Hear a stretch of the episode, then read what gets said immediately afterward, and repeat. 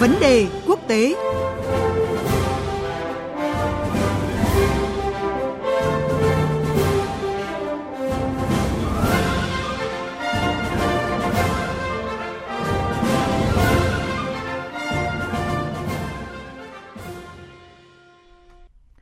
Thưa quý vị, thỏa thuận lịch sử mà Nga và Thổ Nhĩ Kỳ vừa đạt được chỉ vài giờ trước thời hạn chót mà Thổ Nhĩ Kỳ khẳng định sẽ tái khởi động chiến dịch quân sự nhằm vào lực lượng vũ trang người quốc ở Syria theo thỏa thuận tạm thời với Mỹ. Vì vậy được đánh giá là rất kịp thời và có ý nghĩa đặc biệt với tình hình Syria hiện tại. Nhưng đằng sau thỏa thuận này là sự dàn xếp như thế nào giữa các bên liên quan, chính phủ Syria có vai trò như thế nào? Biên tập viên Thúy Ngọc có cuộc trao đổi với anh Ngọc Thạch, phóng viên Đài tiếng nói Việt Nam theo dõi khu vực Trung Đông để phân tích chi tiết các vấn đề này. Xin chào anh Ngọc Thạch ạ. À, vâng thưa anh, nội dung quan trọng trong thỏa thuận đạt được giữa Nga và Thổ Nhĩ Kỳ đó là lực lượng vũ trang người quốc ở Syria sẽ rút khỏi khu vực biên giới cách Thổ Nhĩ Kỳ 30 km. Nó tương tự như là cái thỏa thuận mà Thổ Nhĩ Kỳ từng đạt được với Mỹ. Vậy thì thỏa thuận giữa Nga và Thổ Nhĩ Kỳ khác biệt như thế nào so với thỏa thuận với Mỹ, Thổ Nhĩ Kỳ và cái sự tác động với người quốc sẽ như thế nào thưa anh? Nga và Thổ Nhĩ Kỳ vừa đạt được thỏa thuận về lộ trình chấm dứt cuộc nội chiến ở Syria, trong đó khẳng định vai trò của Mỹ với tương lai của Syria là con số 0. Theo tuyên bố của các bên thì thỏa thuận 10 điểm này là một định mệnh và còn được Tổng thống Thổ Nhĩ Kỳ Tayyip Erdogan ca ngợi là một thỏa thuận lịch sử. Các bên cũng nhấn mạnh tầm quan trọng của việc tăng cường đối thoại giữa chính quyền Syria và người quốc vì họ là một phần của người Syria, quyền và lợi ích của họ cần được xem xét đến. Trong cái thỏa thuận cũng đã ngoại trừ các cái hoạt động quân sự ở thành phố Kamisli, nơi được xem là thủ đô của người quốc Chính vì vậy mà lực lượng người quốc tuyên bố là tuân thủ các cái cam kết của thỏa thuận Mỹ Thổ Nhĩ Kỳ và cả Nga Thổ Nhĩ Kỳ. Trước hết, lực lượng người quốc đang ở vào thế yếu nên việc họ cần được ổn định là điều cần thiết nhất lúc này. Thứ hai, việc tuân thủ thỏa thuận cũng tách biệt được giữa họ với các cái lực lượng khủng bố, các cái nhóm cực đoan trong cái bối cảnh lộn xộn ở biên giới Đông Bắc Syria. Thứ ba, nếu khu vực an toàn được thiết lập để người tị nạn Syria trở về thì đó sẽ là một vùng đệm và là lá chắn an toàn cho người quốc khỏi các cuộc tấn công trong tương lai của Thổ Nhĩ Kỳ. Đó là điều mà người quốc mong muốn. Vâng, theo những cái thỏa thuận mà như anh vừa đề cập thì Nga và Thổ Nhĩ Kỳ sẽ tiến hành tuần tra chung trong khu vực biên giới bên phía lãnh thổ miền Bắc Syria. Vậy thì theo anh, chính phủ Syria có vai trò như thế nào trong các thỏa thuận này?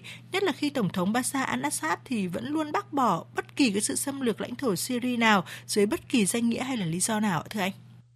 Đúng vậy, ngay sau khi đạt được cái thỏa thuận ở Sochi thì Tổng thống Nga đã có cuộc điện đàm với Tổng thống Bashar al-Assad và ông Assad nhấn mạnh rằng hoàn toàn bác bỏ bất kỳ sự xâm lược lãnh thổ Syria nào dưới bất kỳ danh nghĩa hay lý do nào. Tuy nhiên, thỏa thuận vừa đạt được đã đảm bảo cho hai bên sự thống nhất và chủ quyền của Syria, đồng thời đáp ứng được các yêu cầu của an ninh quốc gia Thổ Nhĩ Kỳ.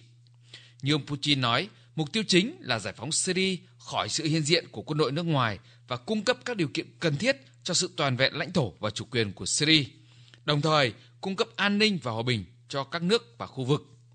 Theo thỏa thuận thì cảnh sát quân sự Nga và lính biên phòng của chính quyền Syria sẽ được triển khai ở phía biên giới Syria Thổ Nhĩ Kỳ từ trưa ngày 23 tháng 10 bên ngoài khu vực hoạt động của quân đội Thổ Nhĩ Kỳ. Như chúng ta đều biết, Nga là một đồng minh thân cận của chính quyền Syria. Những cái thành công mà chính quyền Syria đã được thời gian qua như là giành quyền kiểm soát tới 96% lãnh thổ, làm chủ trên bàn đàm phán, củng cố lực lượng, vị thế là do có sự hậu thuẫn của Nga từ chính trị với các cuộc đàm phán tới cung cấp khí tài, quân lực và vật lực.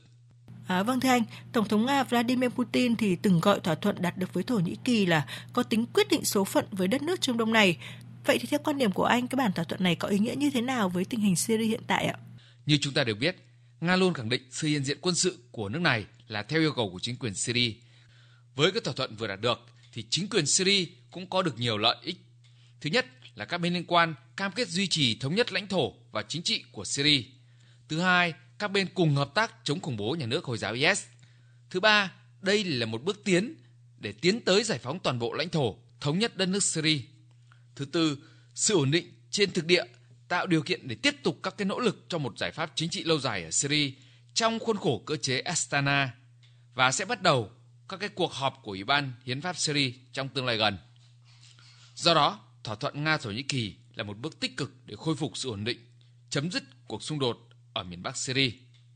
Tổng thống Putin thì kêu gọi đối thoại giữa Thổ Nhĩ Kỳ và chính quyền Syria để giải quyết cuộc xung đột ở phía bắc đất nước, đồng thời cho biết là sự ổn định ở Syria chỉ có thể đạt được khi mà đảm bảo sự toàn vẹn lãnh thổ của đất nước.